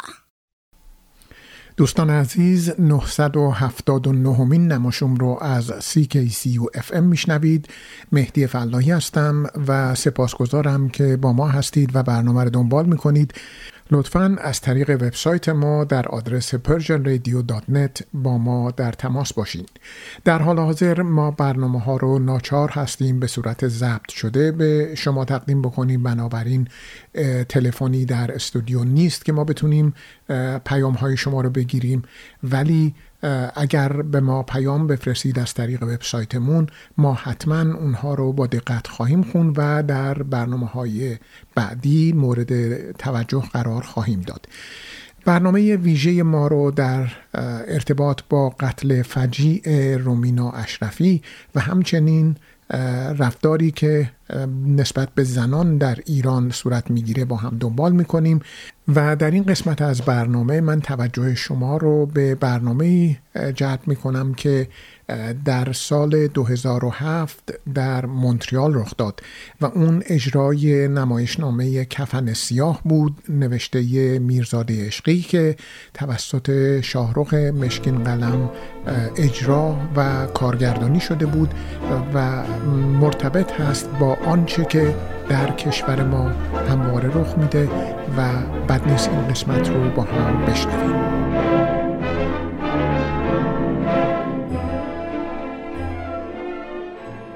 کفن سیاه نمایشنامه منظوم نوشته میرزاده عشقی و به کارگردانی شاهرخ مشکین قلم روز شنبه گذشته در مونتریال به روی صحنه رفت و شنبه آینده در تورنتو به اجرا در خواهد آمد. کفن سیاه دو بخش عمده دارد. در بخش اول نگرشی دارد به تاریخچه ایران باستان و آنچه بر سر او آمده پس از حمله اعراب. عشقی ایران را به مهابات تشبیه می کند و در جایی اوضاع را چنین توصیف می کند. با شکوهان قدران قلعه که ناید به بیان لیک ویرانه چو سر تا سر آثار کیان. پیر بنشسته بر پنجره. من گفتمش ماتم از این منظر من. آن خراب ابنی یک از پنجره پیداست کجاست؟ خیره بر پنجره شد پیر و به زانو برخاست گفت آن قلعه که مخروبه آبادی ماست دیرگاهی است که ویران شده و باز بپاست. ارگ شاهنشهی و بنگه شاهان شماست. این مهاباد بلند ایوان است که سرش همسر با کیوان است. نگمان دار مهاباد همین این بوده نه. مهاباد صد این گونه به تخمین بوده. فصل دی خرم و گردشگه پیشین بوده. قصر قشلاقی شاهان مهاین بوده. هجله و کامگه خسرو و شیرین بوده. لیکن امروز مهابادی نیست. دیگر این کورده آبادی نیست. دیگر این کورده آبادی او شکوه و عظمت ایران را می ستاید و آن را مهد پرورش علم و هنر می بیند. تا آنکه من در آن پرده بسی نقش و سور می دیدم. بارگه های پر از زیور و زر می دیدم یک به یک پادشاهان را به مقر می دیدم همه بر تخت و همه تاج به سر می دیدم همه با سولت و با شوکت و فر می دیدم صف صف لشکر با فتح و زفر می دیدم و سعادت همه سو ثبت اثر می دیدم وان اثرها ثمر علم و هنر می دیدم هر شهی را ز پس شاه دیگر می دیدم. یزد گرد آخران پرده پکر می دیدم. شاه و کشور همه در چنگ خطر می دیدم. زنیان نقش از آن پس ز عمر می دیدم. سپس آن پرده دگر زیر و زبر می دیدم. نز کس را خبری نی تاقی وان خرابه به خرابی باقی. و آنگاه که ایران را دستمایه تجاوز بیگانگان می‌بیند چنین می‌گوید. گاه آوازه یک پروازی رسد از جغدی و گه آوازی. تیر سنگی سر هر مقبره کرده وطن. چون درختان بریده کمر در به چمن زیر پایم همه جا جمجمه خلق کهن. با همه خاموشی آنان به سخن با من و من. گوی از مرد دلی در دهنم مرد سخن. بر سر خاک سر خلق قدم هشتم آن شب بسی القصه قدم. در جایی فریاد و فغان برمیدارد و به دادخواهی به نیاکان خود پناه می‌برد. خسروا سر به درار از دل خواب. حال این خطه به عهد تو چنین بود؟ ببین. هجله مهر تو ویرانه کین بود. ببین پیکرش همسر با خاک زمین بود. ببین خسروا کاخ مهاباد تو این بود. ببین قصر شیرین تو این جغد نشین بود. ببین ای خجسته ملک عالمگیر. ملک چندین ملکت در تسخیر در خور تاج سرت از همه جا باج رسید سر برآور چه ببین بر سر آن تاج رسید که همان با همه ملک به تاراج رسید حرمتت در حرم کعبه به حجاج رسید کار دخت تو در آن وهله به حراج رسید و برداشت خود را از تاریخ 1300 ساله کشور چنین تشریح می کند جز خرافات بر این مملکت افسود چه؟ هیچ. جز خرابی مهاباد تو بنمود چه؟ هیچ. در بخش دوم که در حقیقت نهفته در همان است که عشقی در بخش اول تشریح می کند عشقی به تشریح وضعیت بانوان در زمانه خود می پردازد. او به تشریح مقبره می پردازد و دیدن زنی در کفنی سیاه را چنین بیان می کند. برسیدم ز پس چند قدم بر دری و در آن در عیان بقعه چون مقبره چهار دیواری و یک چهار وجب پنجره شدم اندر به چنین مقبره نادری. دیدم اندرش شگفتار یکی منظری پیش شمعی است یکی توده سیاه. برده بر گوشه آن بقعه پناه. پیش خود گفتم این توده سیاه انبانی است یا پر از توش سیاه کیسه از است. دست بردم نگرم جامه در آن یانانی است. دیدم این هر دونه یک کالبد بیجانی است.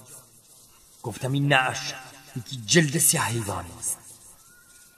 دیدمش حیوان نه نعش زنی است. جلد هم جلد نه. تیر کفنی است و برخلاف روال زمانه خود عشقی با همدردی و نکتسنجی ویژگی های آن زن را از ورای آن پوشش ناپیدا این گونه توصیف می کند حیرت افزاست که این نش در این تیر سرا بهتر از شم رخش می افروخت شم از رشک رخ او می سوخت چهره سیمینش ز بس پنجه غم بفشرده چون یکی قنچه که در تازه گلی پژمرده نوجوان مرده تو گویی که جوانش مرده بس که اندوه جوان مرگی خود را خورده. و کفنپوش برمیخیزد و به عشقی نهیب می‌زند که این تلسم است نه یک زمره آبادانی این تلسمی است که در دهر ندارد ثانی. به تلسم است در آن روز و شب ایرانی. زین تلسم است دیار تو بدین ویرانی. جامعه من کند این دعوی من برهانی. من هیولای سعادت هستم که بر این تیر سرا دل بستم. مرمرا هیچ گناه نیست. به جز آنکه زنم زین گناه است که تا زنده ام اندر کفنم. من سیه پوشم و تا این سیه از تن نکنم. تو سیه بختی و بدبخت. چو بخت تو منم. منم آن کس که بود بخت تو اسپید کنم. من اگر گریم گریانی تو. من اگر خندم خندانی تو. بکنم گرز تنین جام گناه است مرا.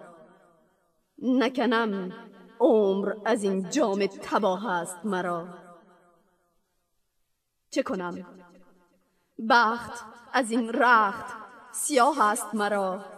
حاصل عمر از این زندگی آه است مرا. مرد هر شام و سحر چشم به است مرا. زحمت مردن من یک قدم است. تا لب گور کفن در تنم است. فقط از مردنم آین مماتم باقی است. یعنی آن فاتح خانی وفاتم باقی است. این که بینی تو که از این رخ ماتم باقی است. یادگاری است که از ایام حیاتم باقی است.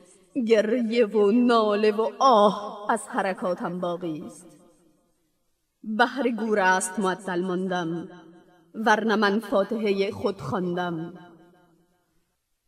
از همان دم که در این تیر دیار آمده ام خود کفن کرده ببر خود به مزار آمده ام همچو موجود غریبی نه بکار آمده ام جوف این کیسه سربسته به بار آمده ام مردم از زندگی از بس به فشار آمده ام تا در این تیر کفن در شده ام زنده نی مرده ماتم زده ام و آنگاه که عشقی از او می‌پرسد که پدرت کیست و چگونه بدین حال و روز درآمدی او در میآشوبد و می‌گوید آوخ من به ویران ز ویران شدن ایرانم. من ملک زاده این مملکت ویرانم. آوخ از بخت من غم زده آوخ آوخ. دختر خسرو شاهنشه دیرین بودم. ناز پرورده در دامن شیرین بودم. حالم این مقبر مسکن شده. آوخ. آوخ. خانه اول من گوشه ویرانه نبود که حرم خانه اجداد من این خانه نبود. یاد از رفته این دهکده آوخ آوخ. دخت شاهی که زبم مملکتش تاقاف است شده ویران نشینه فلک این انصاف است. سرد شد آتش آتش کده آوخ آوخ. سرد شد آتش آتش کده آوخ آوخ سرد شد آتش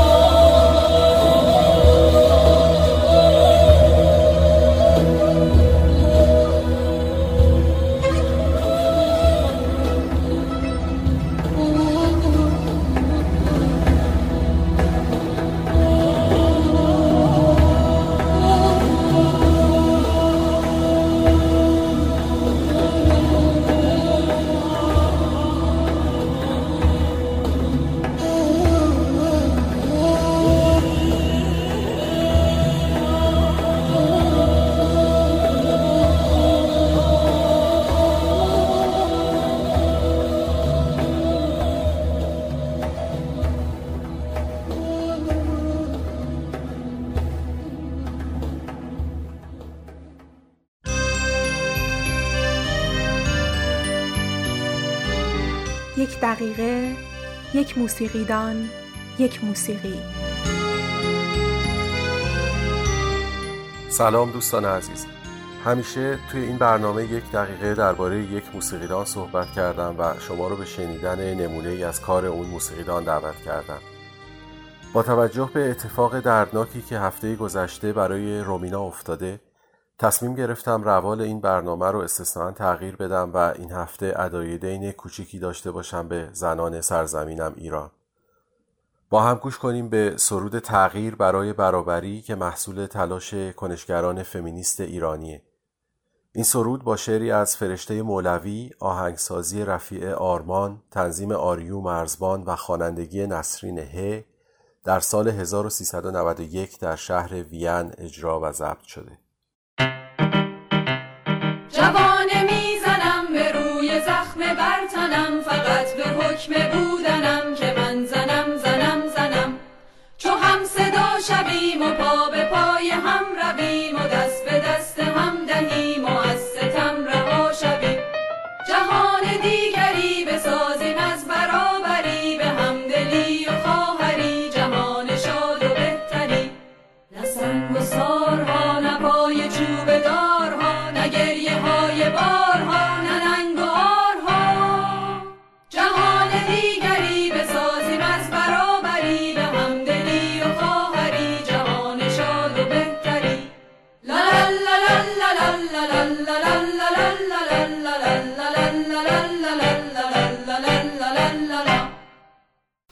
سلام دوستان مهدی فلاحی هستم و سپاسگزارم که با ما هستید. مانا خسرو شاهی مطلبی نوشته تحت عنوان زنانگی در دنیای مرد سالار و توجه شما رو به این نکته جلب می کنم که مطالبی که در این نوشته مطرح میشه ممکن از نظر برخی شنوندگان برای کودکان مناسب نباشه.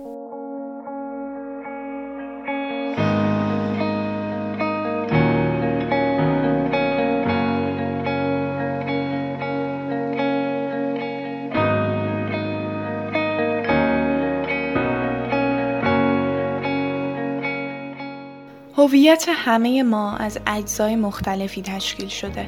جنسیت، ملیت، قومیت، سن، گرایش جنسی، طبقه اجتماعی، شغل و دهها معلفه کوچیک و بزرگ دیگه. متاسفانه تمام ساختارهای اقتصادی، اجتماعی و سیاسی این دنیا جوری شکل گرفتن که به قیمت آسایش و خوشحالی گروهی به گروه دیگه سود میرسونن. سفید پوست نبودن، دگر جنسگرا نبودن، پولدار نبودن و مرد نبودن همه زندگی رو سخت می‌کنن. من می‌خوام چند کلمه راجع به زنانگی در دنیای مرد سالار حرف بزنم. مرد سالاری یک چهارچوب اجتماعی برای برتری دادن مرد به زنه و اثرش رو میشه در گوشه گوشه تجربه زیسته زنان دید.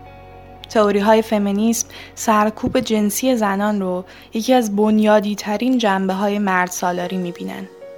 سرکوب جنسی یعنی نظام مرد سالار زن رو دارای عاملیت جنسی نمی‌بینه بلکه بدنش رو وسیله‌ای برای ارزای نیاز مردانه قرار میده.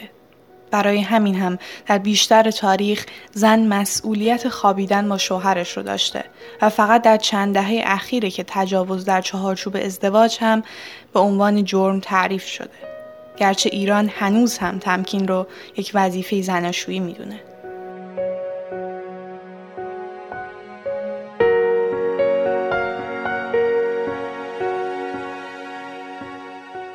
سرکوب جنسی یعنی زن قرار نیست از پتانسیل جنسی بدنش لذت ببره بلکه فقط قرار دستگاهی برای تولید مثل باشه. برای همین جنیتال میوتیلیشن یا ناقص سازی جنسی زنان در بسیاری از نقاط دنیا یک سنت ادامه داره. این عمل در سطوح مختلفی انجام میشه و ممکنه شامل بریدن بخشی از کلیتورس یا دوختن بخشی از دهانه واژن باشه. ناقصسازی جنسی زنان.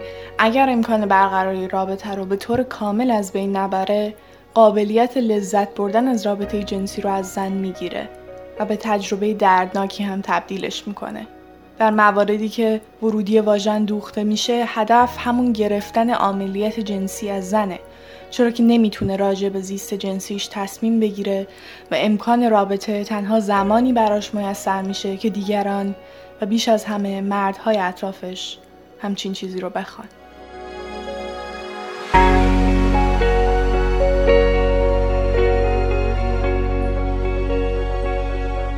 سرکوب جنسی یعنی مسئولیت زنه که اندامش رو جوری بپوشونه تا دیگران تحریک نشن، تا دیگران نگاه نکنن، تا دیگران حرف نزنن. برای همین هنوز که هنوز قربانیان خشونت های جنسی مورد سرزنش قرار می گیرن و مسئول اتفاقی که براشون افتاده جلوه داده میشن. مرد سالاری در ضمن سرکوب جنسی زن رو از حد انسانی پایین میاره. به اصطلاح اون رو dehumanize و objectify می‌کنه و به عنوان یک جنس شکستنی باهاش رفتار می‌کنه که مسئولیت محافظت ازش به عهده مردهای اطرافشه. غیرت عاطفی نیست که پرورش داده شده باشه تا به خاطر قدرت فیزیکی به طور متوسط کمتر زنان از آسیب دیدن اونها جلوگیری کنه. اگه دلیل فقط قدرت فیزیکی کمتر بود همه باید نسبت به بچه ها چه دختر و چه پسر غیرتی می بودن. اما غیرت یه مکانیسم کنترله یه روش برای تحت سلطه نگه داشتن زن برای سلب عملیاتش و برای اینکه بفهمه جایگاهش در دنیای مرد سالار جایگاه جنس دومه. غیرت به فکر زن نیست به فکر آبروه. و هیچ مفهومی در تعریف این آبرو کلیدی تر از بکارت نیست. بکارتی که گرچه از نظر علمی راهی برای اثبات وجود داشتنش نیست جایگاه زن رو به عنوان اون جنس شکستنی تثبیت می‌کنه. ارزشمند بودن بکارت ریشه در همین ساختار قدرت در نظام مرد سالار داره. مرد از مشابه سازی احساس فتح و کشف سرزمین های جدید و کشورگشایی روی بدن زن احساس قدرت می‌کنه. و فکر اینکه زن هم مثل اون می‌تونه با هر کسی می‌خواد باشه و از بدنش لذت ببره براش تهدید کننده است.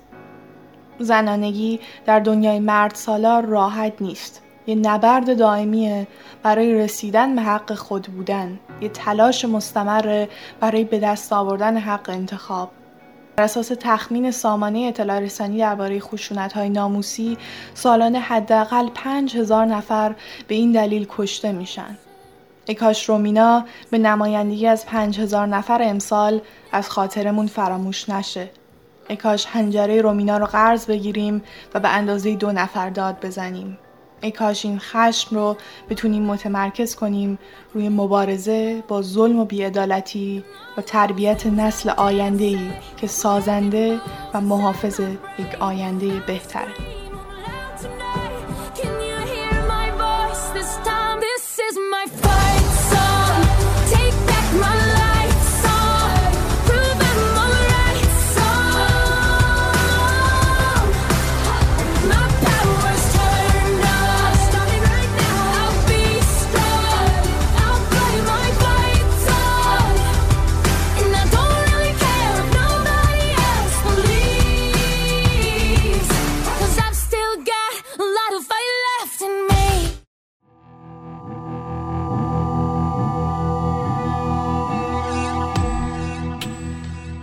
سرگرمی در قرنطینه.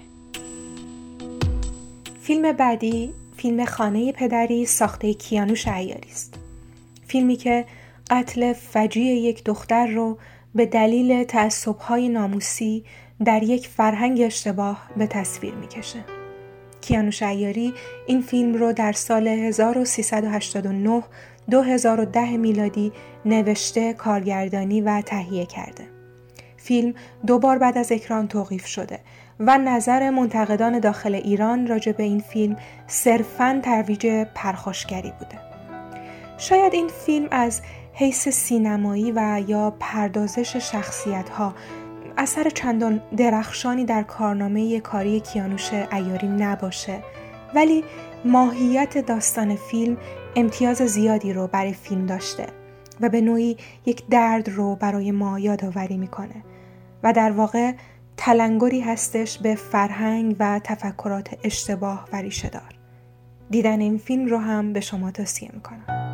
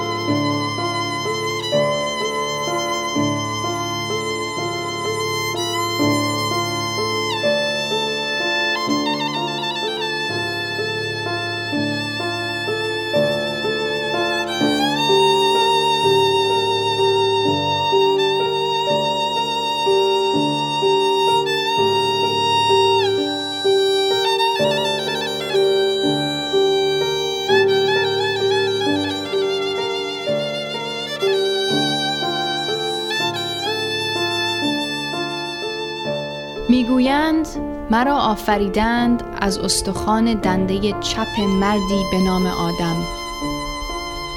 حوایم نامیدند یعنی زندگی تا در کنار آدم یعنی انسان همراه و همصدا باشم. می‌گویند میوه سیب را من خوردم شاید هم گندم را. و مرا به نزول انسان از بهشت محکوم می نمایند. بعد از خوردن گندم و شاید سیب چشمانشان باز گردید مرا دیدند. مرا در برگ ها پیچیدند. مرا پیچیدند در برگ ها تا شاید راه نجاتی را از معصیتم پیدا کنند. نسل انسان زاده من است. من حوا فریب خورده شیطان. و می‌گویند که در دو زجر انسان هم زاده من است زاده حوا که آنان را از عرش عالی به دهر خاکی فرو افکند. شاید گناه من باشد شاید هم از فرشته ای از نسل آتش که صداقت و سادگی مرا به بازی گرفت و فریبم داد. مثل همه که فریبم می‌دهند اقرار می کنم دلی پاک معصومیتی از تبار فرشتگان و باوری ساده و صافتر از آبهای شفاف جوشنده یک چشمه دارم. با گذشت قرنها باز هم آمدم. ابراهیم زاده من بود و اسماعیل پرورده من. گاهی در وجود زنی از تبار فرعونیان که موسی را در دامنش پرورید گاهی مریم عمران مادر بکر پیامبری که مسیحش نامیدند و گاه خدیجه در رکاب مردی که محمدش خواندند. فاطمه من بودم. زلیخای عزیز مصر و دلباخته یوسف هم من بودم. زن لوط و زن ابو لحب و زن نوح ملکه سبا من بودم. و فاطمه زهرا هم من. گاه بهشت را زیر پایم نهادند و گاه ناقص العقل و نیمی از مرد خطابم نمودند. گاه سنگبارانم نمودند و گاه به نامم سوگند یاد کردند و در کنار تندیس مقدسم اشک ریختند. گاه زندانیم کردند و گاه با آزادی حضورم جنگیدند. و گاه قربانی غرورم نمودند و گاه بازیچه خواهش هایم کردند. اما حقیقت بودنم را و نقش عمیق کندکاری شده هستیم را بر برگ برگ روزگار هرگز منکر نخواهند شد. من مادر نسل انسانم. من حوایم زلیخایم فاطمه ام خدیجه مریمم. من درست همانند رنگین کمان رنگهایی دارم روشن و تیره. و حوا مثل توست ای آدم. اختلاطی از خوب و بد و خلقتی از خلاقی که مرا درست همزمان با تو آفرید. بیاموز که من نه از پهلوی چپت بلکه استوار و رسا و همتراز با تو زاده شدم. بیاموز که من مادر این دهرم و تو مثل دیگران زاده من. هوا منم منم زن پربار دامن من تهمین و تهمتن. برگیز گلشن من. تهمین و تهمتن. برگیز گلشن من. هوا منم منم زن. هوا منم منم زن.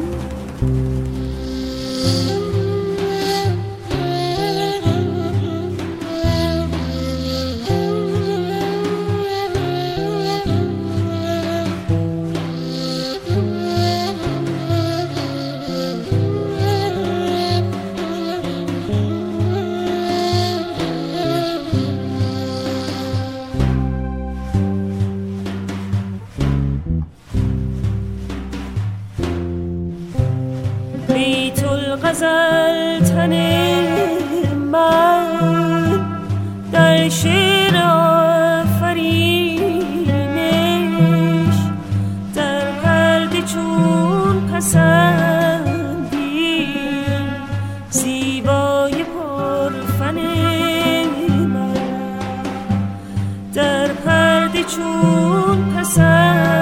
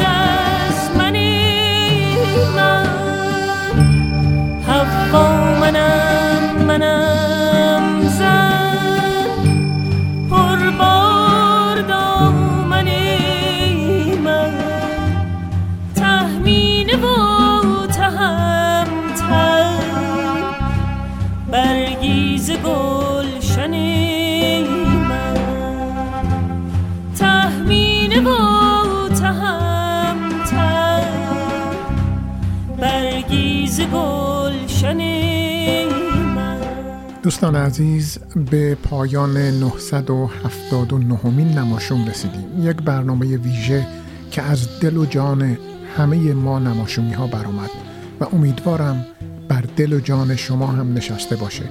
اما نظر شما مهم هست.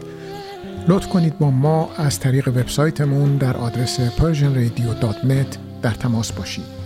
روز و روزگار بر شما خوش. This is Namashun, a Persian broadcasting from CKCU 93.1 FM in Ottawa. مرسی که به رادیو نماشوم گوش میکنید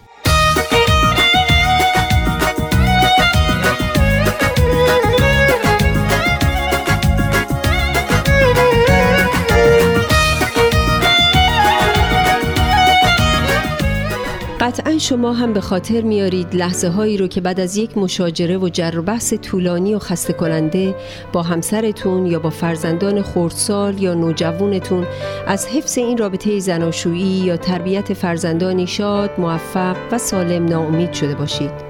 یا برخی از شما که با بیاد آوردن خاطرات تلخ اون مشاجرات بین والدینتون از یافتن همسری مناسب و آغاز یک زندگی زناشویی موفق و آرام معیوس شده باشید.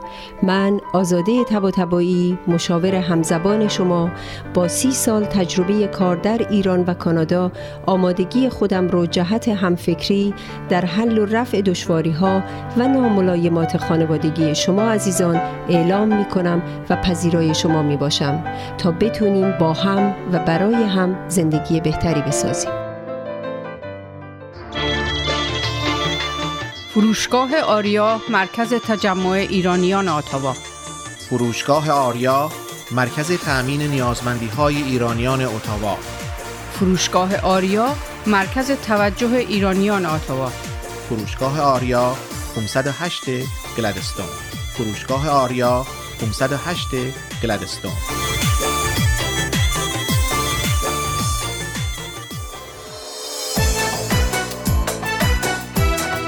پارسیا تراول بهترین پروازها به ایران و هر نقطه جهان.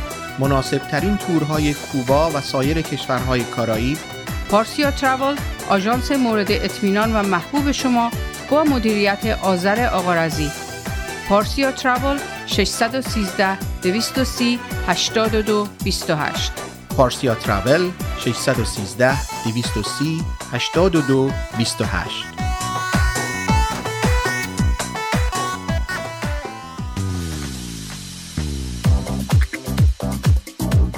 رستوران راه ابریشم واقع در ده 21 سیرول رود. با انواع غذاها و بوفه ایرانی هفت روز هفته در خدمت هموطنان عزیز. رستوران راه ابریشم آماده پذیرایی از مراسم و مهمانی های شما. کیفیت از ما رضایت از شما. شماره تماس و رزرو 613 741 78 88 مهدی فلاحی در بیش از 25 سال خدمت به جامعه ثابت کرده است که دلسوز مردم و خدمتگزار آنهاست. اگر قصد خرید و یا فروش خانه دارید، مهدی فلاحی بهترین مشاور شماست. مهدی فلاحی آماده ارائه هر گونه خدمات real estate. 613 889 4700 realatua.ca مهدی فلاحی آماده ارائه هر گونه خدمات real estate realatua.ca انجمن فرهنگی هنری ایرانیان اتاوا پاکسو با سالها سابقه فعالیت در اتاوا با هدف ترویج فرهنگ و هنر ایرانی نسبت به بزرگداشت آین و سنن ملی و برگزاری همایش های ادبی هنری اجتماعی کلاس ها و کارگاه های آموزشی اقدام نموده است. انجمن پاکسو دست یاری شما دوستداران فرهنگ و هنر ایرانی را به گرمی می فشارد و از شما دعوت می نماید برای آشنایی بیشتر و مشارکت در فعالیت های انجمن به وبسایت پاکسو.ca مراجعه یا از طریق تلفن 613 510 0213 و ایمیل info at با ما تماس حاصل نمایید.